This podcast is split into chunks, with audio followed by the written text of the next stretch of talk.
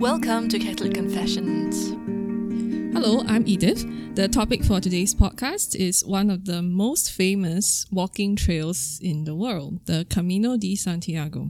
My guest for today is a friend from my parish, Dylan Tan. Dylan recently completed his second Camino walk in Spain, and I did a short version of the walk in France two years ago. I didn't really know much about the Camino before I did it, so I had to do a lot of research online about what to bring and all that. But this podcast is not focused on the logistical prep that you need for the trip, but rather our experiences of it. So if you've always wanted to know how the Camino is like, maybe our sharing would be helpful for you. Okay, so let's start with what is the Camino? Um, the Camino de Santiago uh, is an ancient pilgrimage route uh, in Spain. There's many variations of it. There's the Camino Primitivo, Camino del Norte, Camino Portuguese, Camino English. And the most popular one is the Camino Frances, which is the one that most people do. And that's the one that I did twice. That starts from Saint Jean Pied de Port in southern France, cross into Spain, and all the way to the western part of Spain in the city of Santiago. The Camino has a very long history, right? Yes. It is the um, supposed route taken by pilgrims. Yes, there's um, many stories revolving the origin of the Camino. The most popular one, I guess, is the one about King Alphonse II, uh, who took that route to Santiago to verify if the remains were those of Saint James the Apostle that were found uh, in somewhere around Santiago. So, like Dylan said, there are many routes that are part of the Camino, so they will all eventually converge on the final destination, which is the the Church of Saint James, Yes, where supposedly the remains of the great apostle reside. Yeah, so that's the angle of uh, for a lot of the people who take the the walk. Okay, so let's move on to uh, when did we do the walk and like, exactly which part, which which route did we take? Okay, so for for myself, I did the route in in France. So it is from Le Puy to Conques. It's just a 200 kilometer stretch, and I did it in about 10 days, and it was in summer of 2018. My first Camino was in 2016 in spring. I started from Saint Jean Pied de Port in France, uh, went all the way to Santiago. That's about 780 kilometers. Uh, took a rest for about two days in Santiago. Then I did an extension from Santiago to Finisterre, which is the western tip of Spain. Uh, that is another 100 kilometers. So that was in 2016. Um, in 2019, I went again in autumn. I started in Saint Jean Pierre de Port again, and I stopped in Santiago. Okay, so who did we do the walk with? For both Caminos, I went alone, but the thing is, the Camino, even if you go alone, you're never truly lonely because there will be a lot of other pilgrims that will be with you as well. So if you are lonely, you can just uh, bond with them and you would eventually find your own Camino family. That's the term that we use for people that you walk with during the Camino. I guess for me, that that kind of a experience of a Camino family among strangers was probably not something I could experience because I went in a in a group. Yeah, so there were seven of us from Singapore, and we we were led by a priest of our parish at that time, uh, Father Bruno, who is from France. Okay, I think we can go on to talk about why. You know, a major question: Why do the walk at all? It is such a long and uh, really f- possibly physically exhausting experience to put ourselves through. So why do it? For my first Camino in 2016, there's a point in time when I was a bit lost in life. I was searching for meaning, um, and I was in a state of distress as well. So I was looking for some uh, emotional healing and just wanting to escape from the hustle and bustle of uh, the fast-paced environment in Singapore. So that was the reason why I went for the Camino. I thought about it for a long time. In fact, I prayed about it for about nine months before eventually I decided to uh, take the plunge and have a break from work. Yeah. But at that point in time, my company was very supportive as well. Uh, they granted me a sabbatical so that I can go and enjoy this long distance hike.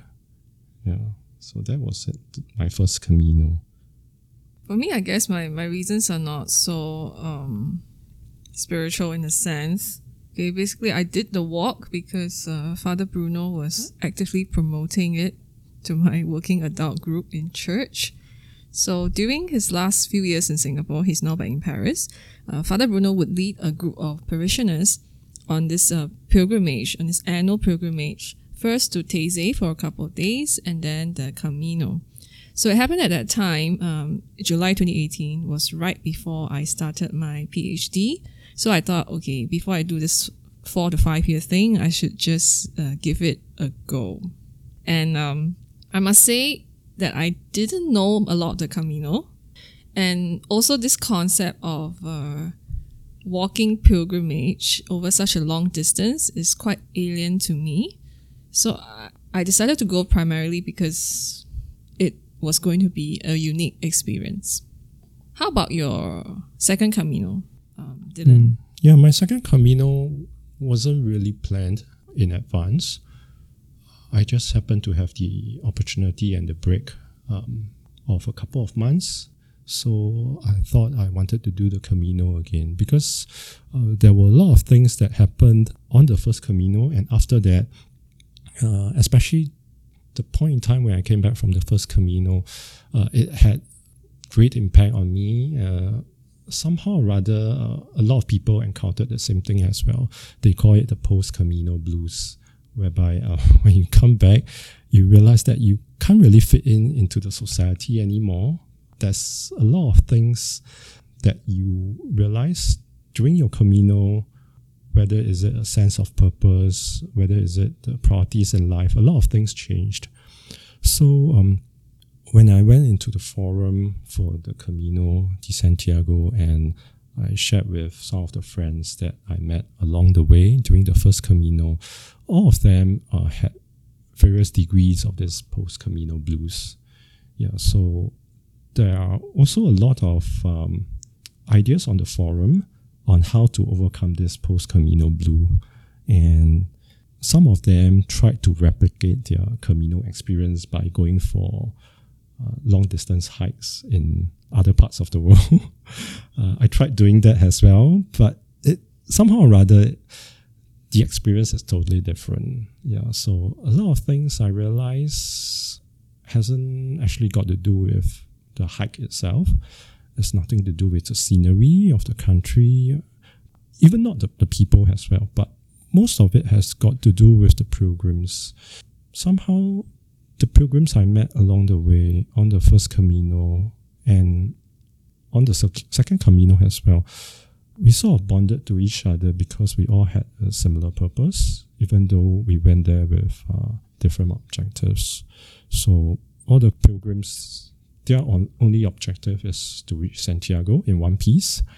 Yeah, and this very simple reason sort of like brought us all together. We struggled together in a physical way, trying to overcome the slopes, the difficulties we face each and every single day.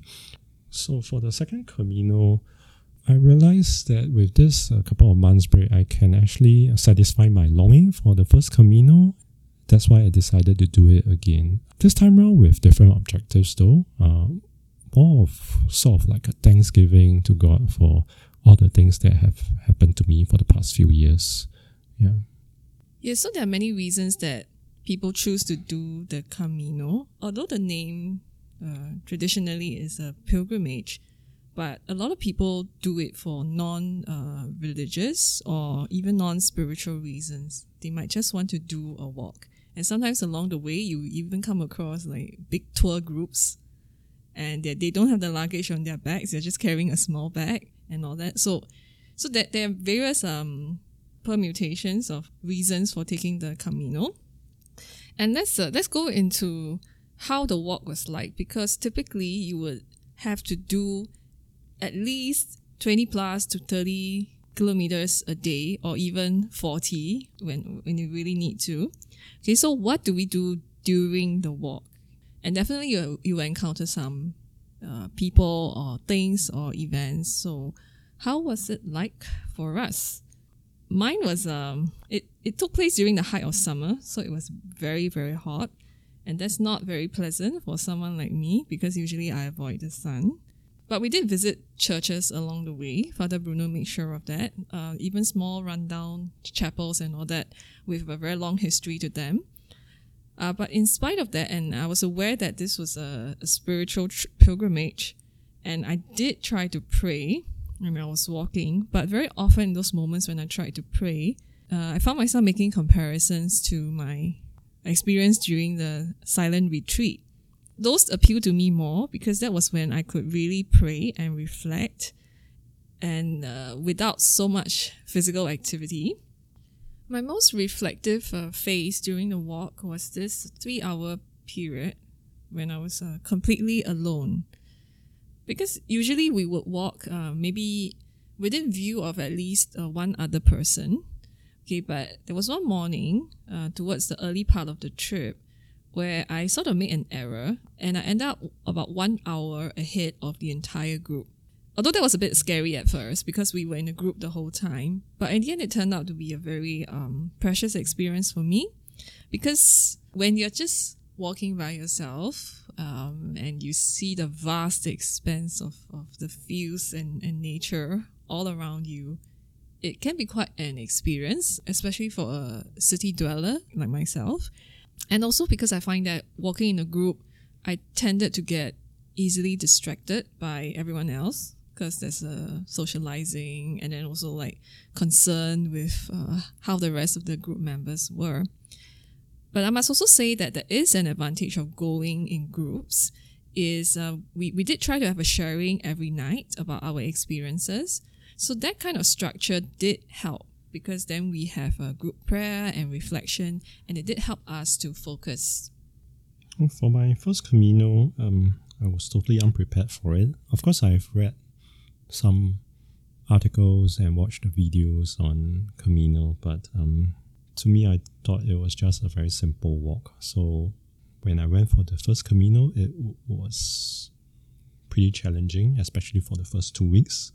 On my first day, um, I shared the room with uh, two other pilgrims. Um, one of them turned out to be a priest from the US having his sabbatical, and his itinerary is very similar to mine. Uh, the number of days available and the places that we wanted to visit. So we decided to walk together.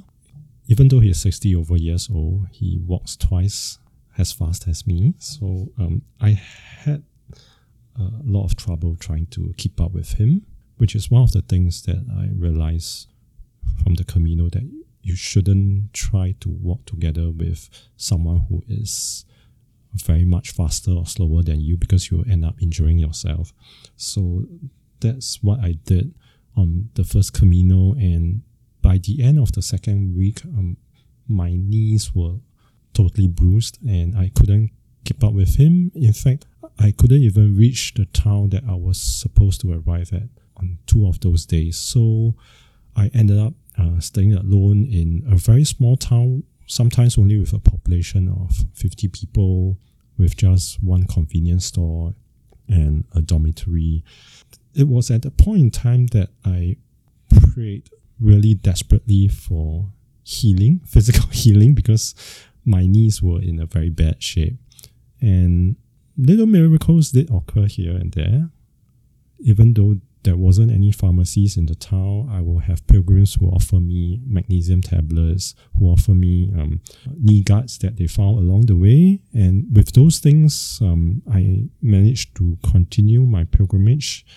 And within two to three days, I was perfectly okay to travel at a normal speed.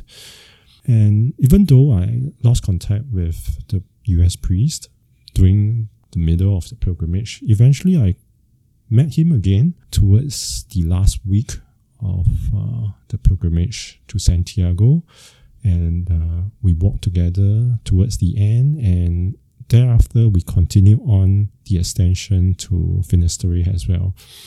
Uh, in fact, because um, we had similar itineraries, so even after we completed our Camino, we went on to Portugal, in, uh, to Fatima, and had a bit of a tour there as well. Yeah, so that was for the first Camino. The second one was pretty much smooth sailing. There wasn't any challenges at all, nothing physical, emotional, and it was just a very happy hiking trip, which really coincides with my intent for the Camino, which is really uh, about Thanksgiving and about uh, praising God. Yeah, because honestly, when your body is in pain, uh, really isn't much capacity for you to really think about Thanksgiving and praising. Yeah, so I'm really glad that um, everything was fine and I could focus on uh, the spiritual aspects of the Camino rather than just on my physical conditions. Yes, I completely agree that uh, it is hard to pray really when you, when you're in uh, deep physical discomfort and you're just uh, struggling along. And yes, uh, hearing what you said, I'm, I was also reminded that the Camino is really an opportunity and an experience where you find that you really have to rely on on others a lot of times for support, for strength, for even provision of uh, various kinds of supplies and ultimately it is a, a reliance on God because there could be a lot of uh, uncertain things along the way. Like I had gigantic heel blisters in, in spite of all my efforts, all the money I spent on uh, special socks, special shoes. In the end, you know, I had no blisters on my toes, unlike everyone else, but my heels got it and got it real bad. And I had to do almost half of the, the, the trip in sandals, which was wholly inappropriate, but somehow I just um, made it through. Those are the physical difficulties. And I'm, I'm aware that quite a lot of uh, Catholics actually either they have done the Camino or they really want to do it. That is on their bucket list. So, what kind of tips do we have for those who plan to go at some point in their lifetime? Mm, actually, after doing the first Camino, uh, I did share with a lot of uh, my friends and parishioners in the community that I serve in. Honestly, everybody can do the Camino, even people in their 60s, 70s. It's just that um, a lot of people that I've met, especially in Singapore, they tend to think that it is really uh, something something very physical and they, they are not up to it. But seriously, nowadays, the Camino is so well equipped that you have uh, lots of amenities along the way that can help you. Uh, you can send your packs across and just walk with a day pack. Or if uh, you are really in a bad condition, you can even hail a taxi or take a bus to the next town. Uh, um, no, and nobody is going to judge you for doing that because it's your own Camino and your own pilgrimage. Like, uh, there's this friend that I met on the first Camino she's totally unprepared for it. She went to the Camino with an 18 kg backpack with a DSLR camera and lots of other stuff which she don't really need. So she ended up sending her pack across every single day to the next town that she is going to arrive at. But there's some downsides to it though. There was this morning when she woke up and um, still feeling like in a dreamy state, she filled up the form to send the pack to the next town. But she wrote a town that is two days ahead where she had to take the journey, and she didn't realize that until her pack is gone and picked up by the courier service. So, in the end, she had to walk more than 50 kilometers on that particular day just so that she can arrive in the town where her pack was at. Yeah, so um, that's something that I, I remember pretty well. Yeah. I would think that it's good to, I mean, if you want to do it for a spiritual purpose, it will be good to do some kind of um, preparation, either reading up or try to find some, you know, quiet time for prayer and reflection before the trip because yeah, if you if you don't do that, because the you you'll be struck by the the physicality of it if you're not used to it. So then then it becomes it might become quite difficult, and also whether to do it yourself or in a group. After my group experience, I would say um, try to do it yourself, or if you want to avoid the feeling of being totally alone in a foreign land, then maybe you might want to arrange to meet up with a friend or maybe acquaintance along the way, like what um, Dylan experienced, and and just enjoy the the feeling of um, walking by yourself, and also just want to say that on a very practical level, I find that the Camino could be very helpful if uh, you had recently experienced a major loss or very um, big crisis in your life that that happens to us at some point. And yeah and, and if you feel that there's a, a lot of things that you cannot let go of and and there's a huge burden that you're carrying going for something like the camino could be very healing uh, for you. As dylan had described different people embark on this camino pilgrimage for various reasons so it would be a good idea for you to pray about it and then take the plunge. You will not be alone, and it will also be a long and fulfilling journey of trust and acceptance in the Lord. Thank you for listening, and God bless. For more confessions, do check out our website and Facebook page.